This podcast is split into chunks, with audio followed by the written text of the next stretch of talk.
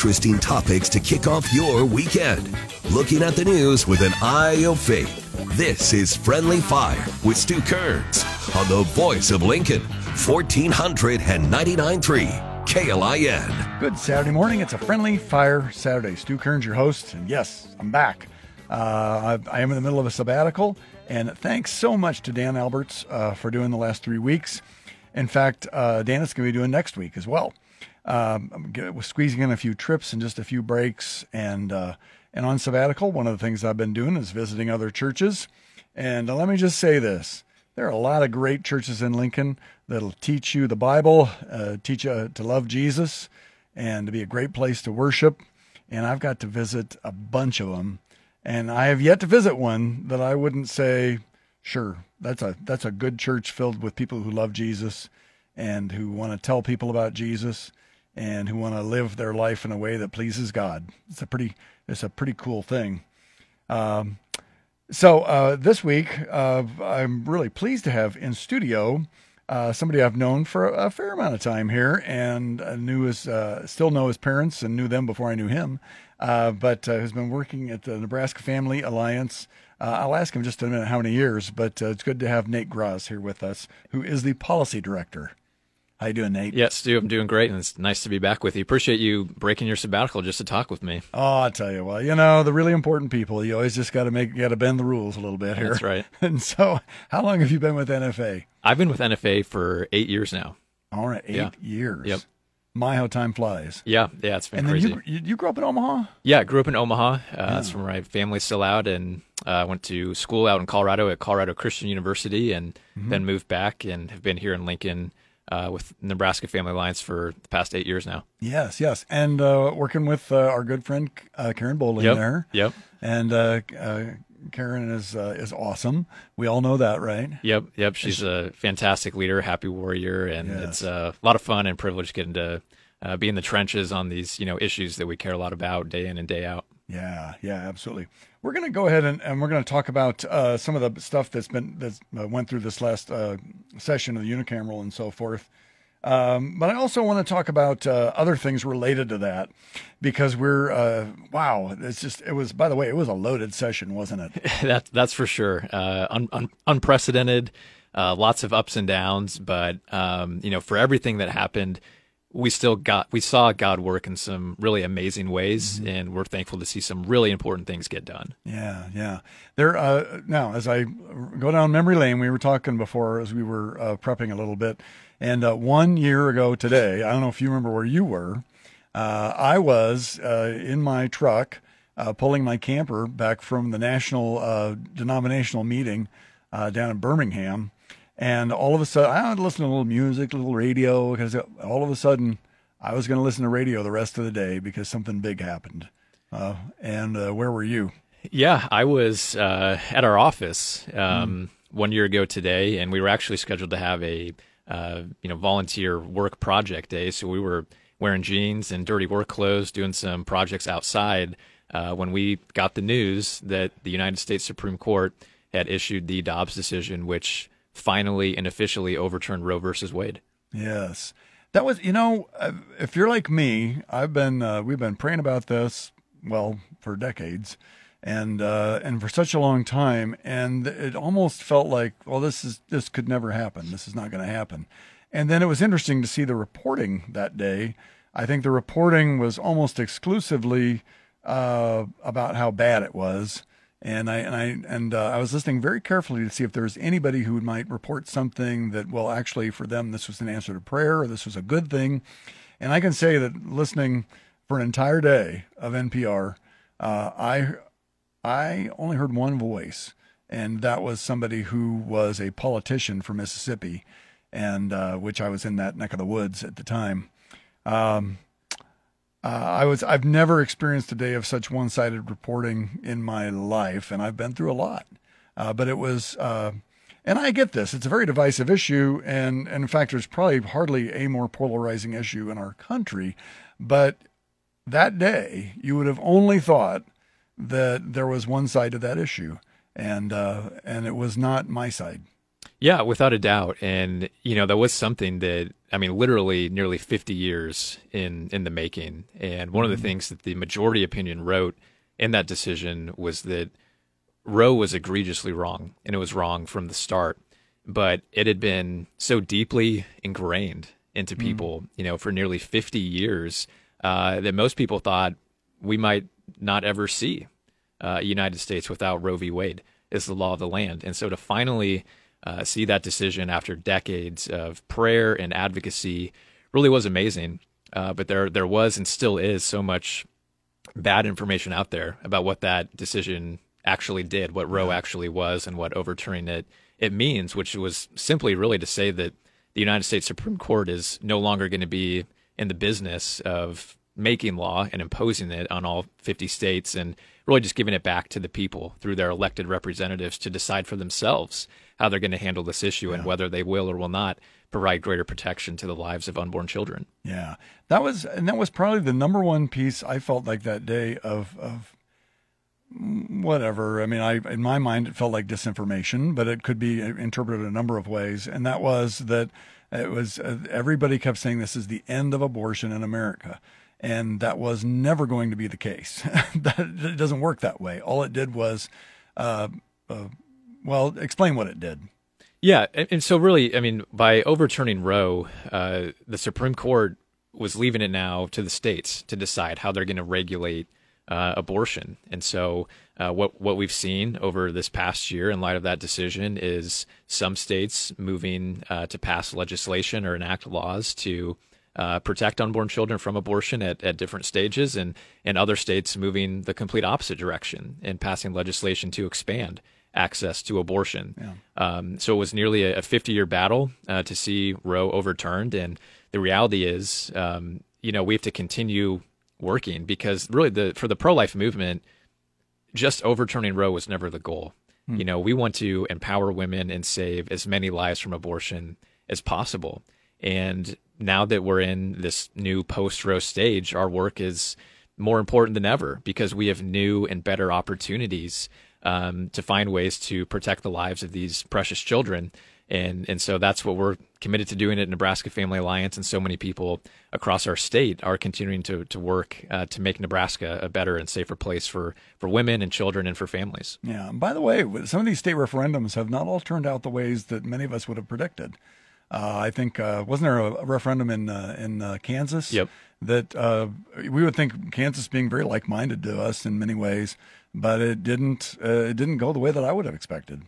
Yeah, Kansas was really a, an unfortunate and unique situation. Uh, just the, the timing of it uh, being, you know, immediately on the heels of Roe being overturned, and the way that the the ballot initiative question was was worded uh, was very confusing. And then what we saw was, I mean, just millions and millions of dollars poured into Kansas uh, from out of state uh, to mislead voters. And and so that's you know what we're going to continue to to be up against really this this battle for information. And that at the end of the day this isn't just about winning policy battles or you know being right or being wrong but you know this is about you know saving lives and protecting yeah. women. Um, and you know really trying to uh, reach people where they're at and, and change hearts and minds because this this issue is never going to solely be decided by any one court decision or any one law. Uh, this has to be something that we're continuing to to educate people on you know the science and, and the beauty of human development and the value and sanctity of every single human life, uh, and we can never never lose sight of you know what's really at the heart of this issue, um, which is whether or not we will protect the lives of innocent and defenseless children um, who we know are unique individual human beings. They have their own DNA, their own heartbeats, and they're guilty of nothing other than existing. Mm-hmm. Um, and you know, really at the heart of that message too, that we need to be getting out there is that we can love them both. This doesn't have to be one or the other. We can value and love and support uh, the mother and her family and come alongside her, and we can support and love and care for that child in the womb. Yeah, yeah. That's uh, this uh, of all the issues in our culture that are most polarizing and and seem just completely irre- irreconcilable. Uh, this this is the one I've lived with the longest, and uh, and I, I always feel compelled when these kinds of things come up uh, just to say things that may seem fairly obvious, but that is, I have no interest in telling women how to live their lives and telling you know uh, uh, restricting the rights of people to live however they they see fit. But we do have an understanding when your life intersects with somebody else's life, that's a game changer. And and you can't just say, well, I'm going to live my life when when your life directly intersects with another life. It, it's it's, it's kind of common sense, but it we don't we don't look at it that way, uh, or many people don't look at it that way. Yeah, that's exactly right. And you know, I, I think we can just think about how inconsistent and also you know unsustainable it is that our laws recognize the intentional death of a child in the womb as fetal homicide when that child is wanted. But if that very same life is ended in an abortion clinic, it's called reproductive care. And yeah. so, really, you know, abortion has turned reproductive care, you know, into a euphemism for lethal violence against the most vulnerable members of society. It's it's pitted men against women and and parents against their own children, and it's undermined our shared understanding of the sanctity of human life, and even just in Nebraska, uh, taking 200,000 lives. You know, it's 10% of our state population. Um, but the good news is that in the same, you know, nearly 50 year time period, for all the damage that, that Roe and, and, abortion has done to our society, we've seen incredible advancements in, in science and in technology. And, you know, we can see in 3D and 4D ultrasounds that, you know, clearly this, this is a baby. This is a human life. And so we know that behind every choice is a child, and that women and children deserve better than to be abandoned to abortion. Yeah, yeah. We're going to take our first break. When we come back, um, a part of this last session was dealing with this issue, so we want to understand the nuts and bolts of that a little bit. Talking with uh, Nate Grasz, he's the policy director for uh, NFA, Nebraska Family Alliance, and uh, glad to have you along. Freshen up the coffee. We're just getting started. We're talking about some hard things today, but we're, we're going to talk about some hopeful things too. So hang in there with us. It's a Friendly Fire Saturday on the Voice of Lincoln, 1499.3 KLIN. Keeping the topics lively and the conversation civil. This is Friendly Fire with Stu Kerns on the Voice of Lincoln, 1499.3 KLIN. Rolling right along on a Saturday morning. It's a Friendly Fire Saturday. Uh, talking today with uh, Nate Grasz. He's the uh, policy director at NFA. And uh, we were talking about, uh, again, the, the change of, of the Dobbs uh, verdict from a year ago and then the impact it's had in a variety of states. And, and one of the things we were going to talk about was this last legislative session because that was one of the one of the issues that dominated the session was what what does Nebraska want to do on this particular issue? And uh, and uh, back up a little bit, uh, maybe how that process started, and then how it finally ended up at this uh, at the end of the session. Yeah, you know, so this past legislative session, which just ended a couple weeks ago, this was the first time that our state legislature was was in session uh, without Roe, mm. and so I mean, this was the the best opportunity that we'd had in literally 50 years um, to enact legislation uh, to save lives from from abortion. So, you know, we we knew going into session that that was obviously going to be, you know, not only the the main focal point for for us and for other pro life organizations, but really an issue that would dominate the entire session. Um, and so, coming off the heels of that decision, you know, it's something everyone was. Um, you know, looking at very closely, watching to see what what would be done in Nebraska, and you know, really it, it culminated around um, LB 626, uh, the Nebraska Heartbeat Act, uh, which was a bill to uh, protect the lives of children as soon as a uh, fetal heartbeat could be detected. And um, it was a really uh, important bill, and, and actually, you know, made it out of committee and even passed through the, the first round of voting. To overcome a filibuster, you need 33 votes, and it received 33 exactly. And then, very uh, unexpectedly, during the second round of debate, uh, there was uh, one senator who changed their vote and voted present not voting and actually caused that uh, heartbeat bill to fail to advance by one single vote. And when when that happened, um, you know, sort of everything uh, was it was undetermined what was what was going to happen next, mm-hmm. and it was sort of like everything was was falling apart. No one sure if anything was going to get done. Um, we had a lot of uh, great people who never quit working. Some very uh, dedicated senators. Uh, you know, our our governor and his team um, we're just you know relentless in saying you know we're not going to let this session pass by um, without getting something done. You know, for all the uh, you know tax reform and, and tax breaks and, and, things that, that can get done, those are all great. But if we're not doing everything we can uh, to protect the lives of our most vulnerable citizens, you know, we're, we're not okay with that.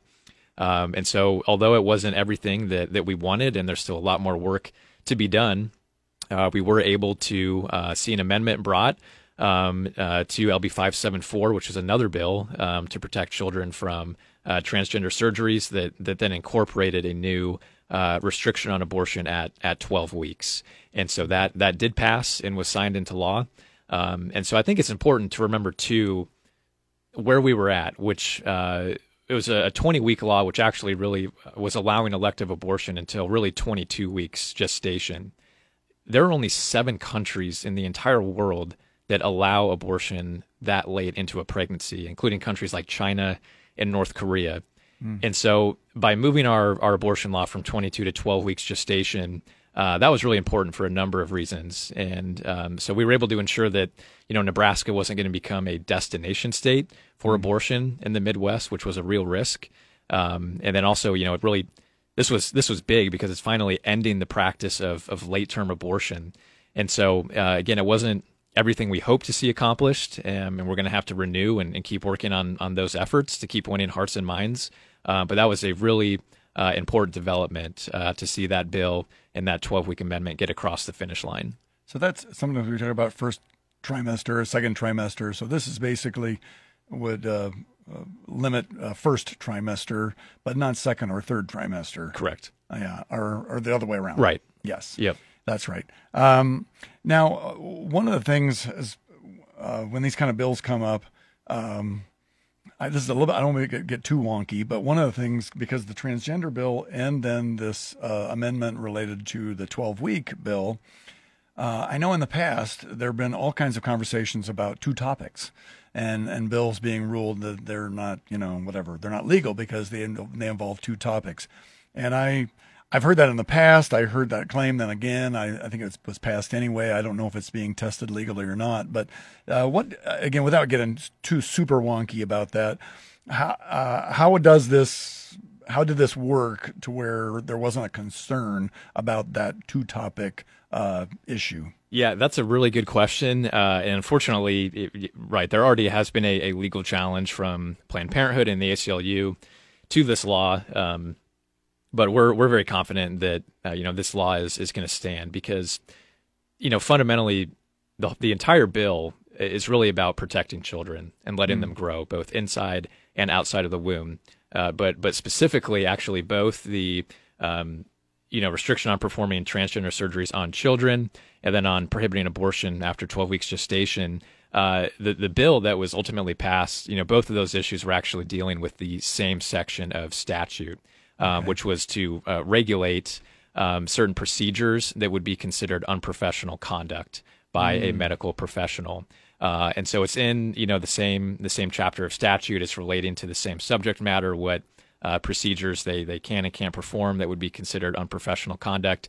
Uh, so there was a, there was a, a underlying and natural um, connection uh, all the way around, and so mm-hmm. that's why our, our senators were able to uh, combine those and ultimately get it passed and and signed into law. Gotcha. So the, I mean, the heart of both of them is the protection of uh, the health and right. life of, of youth. Yep, absolutely, one hundred percent. Yeah. The uh, speaking of which, then the the transgender uh, thing that uh, the bill that this was uh, the vehicle for, or the or the one the other part of that bill then that came through. Um, it's amazing how fast this train has come down the tracks, uh, and this is uh, I, you know, for most of us, again, we're still kind of figuring it out and, and, and figuring out what's going on. Uh, I think uh, for a lot of people out there, if they follow J.K. Rowling and uh, um, the Harry Potter author and uh, some of the positions that she's taken and the heat that she's taken for questioning um, uh, transgender surgeries on youth specifically, and it's been, and all the states are talking about this now. Um, and uh, it's surprising. It, it, you know, again, I don't get surprised by a lot, but I have been surprised that there hasn't been a, more of a common sense of, hey, if you're an adult, you do whatever you want to do. That's up to you. If you can find a doctor who wants to, you know, treat you this way, then that's that's your choice. We understand that uh, we're all made very differently and uniquely. Uh, but it seemed to me like that. Wow, how how could we not all rally around the, the, the idea that that that boy, young people are just simply not capable of of consenting to something so dramatic, so radical. Uh, was uh, was it hard to get people to? I mean, I know there are some loud voices who are in favor of this, but uh, or in favor of allowing the surgeries, but but was the debate really even that divided? You know, it, yes and no. I mean, it was you know really fascinating uh, just to see the uh, you know those who were opposed to this legislation, this idea that right that children can't consent to these types of, of procedures and they need to be at least 19 mm-hmm. you know mm-hmm. before you're removing the healthy body parts of, of children and i think most people get that um, but but you know the those who were in favor of it this ideology i mean it was the single issue it was the hill that they were willing to die on and in fact and you know in their own words they were going to burn the entire session to the ground over this one issue you know they mm uh, we had a, a, filibuster, not just of that bill, but of every single bill over this mm-hmm. one issue. Uh, and so that's you know how how far you know proponents of this ideology are are willing to go, um, and I, I, think we can learn a lot from that. Mm-hmm. Um, so it's really important uh, that we were able to to get this done uh, to protect children. But I think it also really shows that you know again even when you're just saying hey you can't do permanent irreversible sex change surgeries on on children you know, even even that, um, you know, for them, it it undermines the entire ideology behind it. Mm. Um, you know, this idea that you know you really can choose your gender or change yeah. your sex, and yeah. uh, so even not allowing children to do that. Um, for them is, is, something that, that they can't get behind. Yeah, let's let's uh, take another break. When we come back, there's just a few ancillary issues related to this that I'd like to explore a little bit more, and then we'll get further deeper into the session here. There were some other exciting things that happened too. Uh, but uh, talking with Nate Grasz here today, he's the policy director at NFA. Glad to have you along. It's a friendly fire Saturday on the Voice of Lincoln, 1499.3 KLIN. Interesting topics to kick off your weekend. Looking at the news with an eye of faith.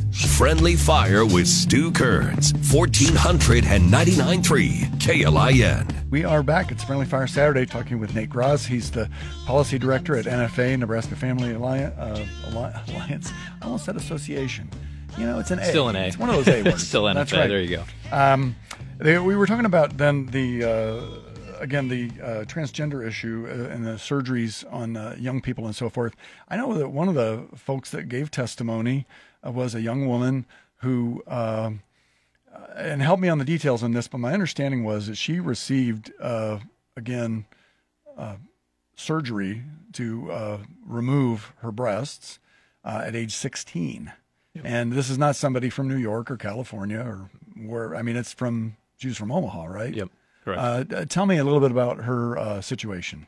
Yeah, you know that was one of the really um, compelling things that we saw um, was you know the support for this legislation, but uh, even from from those who had uh, gone through it, mm-hmm. Uh, including this uh, young woman who, as as a as a minor, um, you know, was was really pushed in this this direction um, that resulted in in surgeries to remove her breasts and um, was willing um, to come forward and, and share her story publicly and actually testify in front of our Health and Human Services Committee in, in support of this bill and to say that this was, you know, this this was not helpful. This was not what she needed. She needed, you know, real care and support and, and time. Um, and now there are all sorts of, you know, complications and things that now she has to deal with uh, mm-hmm. as as a result of what was done to her as a child. And you know, we're, we're starting to see this more and more, and and that's that's the the real tragedy in this is that as this uh, this issue has progressed so quickly, uh, is that now we're starting to see you know more more people you know coming through this on the other side um, and saying you know where why was this done to me you know where where were the adults uh, who who could have helped me mm. um, and and especially when we look at some of the European countries who were um, further ahead on some of this who are now actually going the complete other direction now saying this went too far, you know, too quickly, and uh, all of the the studies and data that's coming back is showing that um, you know these surgeries, these procedures are not doing what proponents claim. Um, you know, for mental health and and for and, and uh, their well being, uh, mm and are now actually you know pumping the brakes and, and, not allowing this sort of thing. And so uh, that's why it was so important uh, that our legislature passed uh, this law this year, so that we don't have more children going through that and then coming out on the other side um, yeah. who have been harmed. Yeah there it is. It is fascinating. Uh, Sweden, uh, the UK, other places, they've done a com- almost complete uh, about Yep. face, and uh, and and yet we're we're we're not listening. Uh, Sweden was the birthplace of of the Yeah. uh, uh, transgender surgeries, right? Right. Yep. A lot. A lot started over there. Um, they were really early in pushing some of this stuff, and now they're right. They're going the complete opposite direction, and we should take notice of that. Yeah, yeah, it's worth taking notice of. Um, it is, and again, you know, one of the things, by the way, as a pastor, that drives me crazy, you know, a lot of the churches have, you know, you are welcome signs. And I just want to say, if there's a church in Lincoln that does not say everyone is welcome, then shame on them. That's, of course, people are welcome. Everybody is welcome at my church. And at, at, at any church that loves Jesus, they love people. They love the people, every person who comes in the door every one of them. And and yet I, I at, you know, at Zion we have a little, a little saying is that uh, Zion is a hospital for sinners. And if you think that Jesus wants to save you, but he doesn't interested in helping you live your best life, then well, you don't know Jesus. And but that's okay. I mean, people and people learn. I'm still learning. We're, there's there's a lot to learn about what it means to love and follow Jesus. But uh, but the idea that there are certain places where certain people aren't welcome uh, breaks my heart because if there if there is a, a church out there that says, "Yeah, well, we love Jesus, but we don't love you," then shame on them. That that should never be. We we love everyone uh, who uh, who God made, and uh, and they all bear His image. They're all of of incalculable worth, and uh, and and and that ought to be just as plain as the nose on our face. Um, but uh, but by the same token, when I when I say I love Jesus and Jesus says follow me, then you've got a choice to make. Do I want to follow him or not? Uh, and uh, and that that's a different question. Uh, the question of uh, do we love people uh, ought to be uh, well, it shouldn't be a question. It should be so obvious that people can see the way we love each other. Uh, that's by the way, it's one of the reasons why I like uh, uh, you know you and Karen and the folks down at NFA. Not only are, are spot on with the policies and, and you've thought about this stuff and you're very sharp, but uh, uh, it's a group of people who love Jesus and love people, and uh, and to be around you guys for even a short period of time, I think, is something that uh, you can pretty easily see. Well, I, I appreciate that, and that's really a an important message, and I think that's what uh, what people need to hear and need to see, and, and really for us, that's why we do what we do, as you just said, is because we love God and we love people, and at the end of the day, politics matter because policies matter because people matter. This is about people and how we love and, and care for our neighbors, and you know, government and politics isn't the only way that we that we do that, and shouldn't be the only way that we do that, but it is a way, and it's a very important way. Um, but you know, if, if we're not, you know, uh, leading with with grace, you know, bringing truth with grace, if we're not, um, you know, reaching people where they're at and showing them that love and compassion, then we're never going to break through to them. Um, so it can never be just about you know winning these political or policy battles. Really, it's about winning hearts and minds and making sure that everything we do, everything we say, uh, is is reflective of both the uh, truth and, and love of Jesus Christ. Yeah, yeah. That's uh, since we're on the topic. That was something we were talking about again off air. Is uh, that I think increasingly Christians have this kind of feeling of well, you know, I I I don't want I don't want to make my life about my politics, but politics does matter and it has implications and policies impact friends and neighbors and, and people I love. Uh, and and by the same token, then we'll be like, yeah, but I don't want to miss what is the heart of my life is my my relationship with God, my love for Jesus, my Savior, and I don't want I don't want those two things to get. Uh, I don't want them to be in competition against one another. Uh, how do you have any advice for those who kind of feel like "Ah, I don't know how to navigate this? I'm kind of, I you know, I, I think the policy matters, but I think, but I want people to see my faith more than that they see my politics. Uh, any th- any thoughts there? Yeah, a lot of thoughts because that, that is such uh, a critical question, right? Because we do feel and see this this tension, and I think a lot of times you see people swing really far both directions. You know, where they make uh, politics an idol or the center of their lives, and everything revolves around it. Uh, or on the flip side, when we just uh, neglect it uh, entirely, and I think both of those positions are um, not what we see uh, in in Scripture. Um, so really, I think for for too long, too many people have been led to believe that Christians should avoid anything that is uh, political, usually from the perspective that you want to avoid offending someone. And really, we need to stop worrying about what's perceived as political and start focusing on what's biblical. So we see clearly that in Scripture that it was God who created government. God created government, so we should remember that, and He created it for the specific purpose of rewarding what is good and punishing what is evil. So, what happens when people who know the truth, what is good and what is evil, stop participating and don't engage in government? Well, what happens when we step away, we create a gap, but that gap gets filled, and it gets filled with everything except the truth and except for the gospel of Jesus Christ, which is the one thing that people really need. Um, we know that ideas have consequences, but bad ideas and bad laws have victims. So that's why we need significant mm. Christian influence on government. And in light of that, too, we also need to remember that there's no such thing as a political issue. There's no such thing as a political issue because politics isn't a category of issues. Politics is simply a process. Mm-hmm. And just because an issue is being debated in our political process should not determine whether or not we care about it.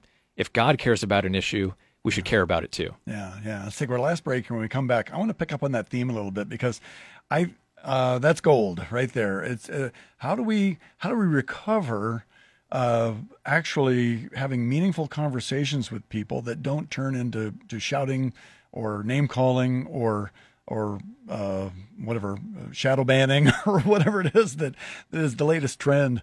How do we actually do that? Uh, and uh, I would, I'd love to think about that just a little bit.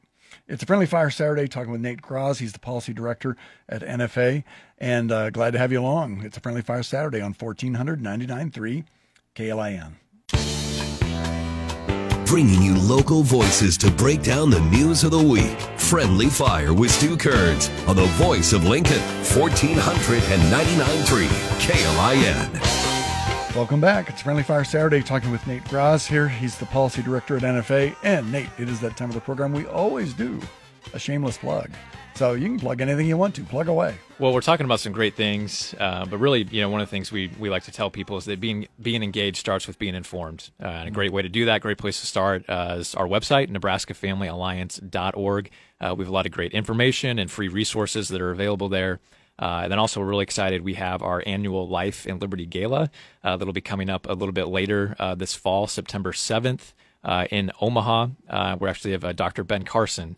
Uh, it's going to be the keynote speaker. It'll be a really great, uh, great event to celebrate what, what God is doing uh, through our, our ministry and uh, where people can learn more and, and help partner with us to uh, advance, you know, family and freedom in life and the issues that we're talking about here in our state. That's great, Ben Carson. Yeah. All right. That's uh, well, that's a nationally known name. Yeah, yeah. It's uh, it'll be uh, it'll be really great. I think he's going to have a really uh, powerful and inspiring message that hopefully people will be able to take a lot away from. Yeah, yeah, yeah. That's great. That's great.